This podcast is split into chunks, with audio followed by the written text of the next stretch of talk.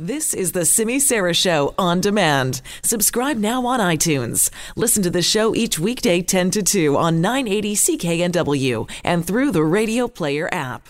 Oh, I feel like everybody has thoughts on this. So, of course, we had to make it our hot question of the day. So, the koi at the Dr. Sun Yat sen Classical Chinese Garden are once again under siege from that hungry otter. Have you seen the picture of the otter, too? I tell you, I saw it. And the first thing I thought about was the movie Zootopia. And anybody out there who has seen the movie Zootopia knows exactly what I'm talking about.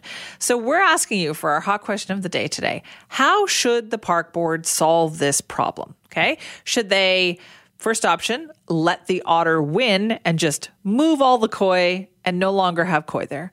Should they, option two, reinforce the park to absolutely make sure that the otter can't get in?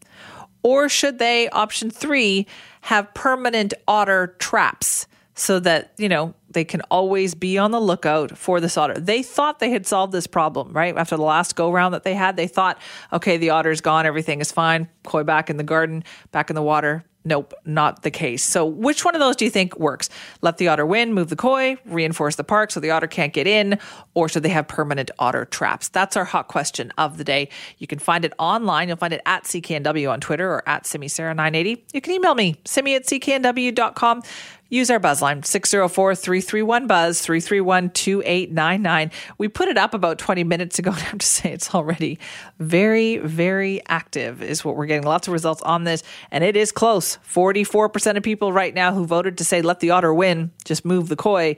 37%, so right behind them, saying permanent otter traps to get the otter. Where do you come down on this? You let us know. We'll be checking back in throughout the show today.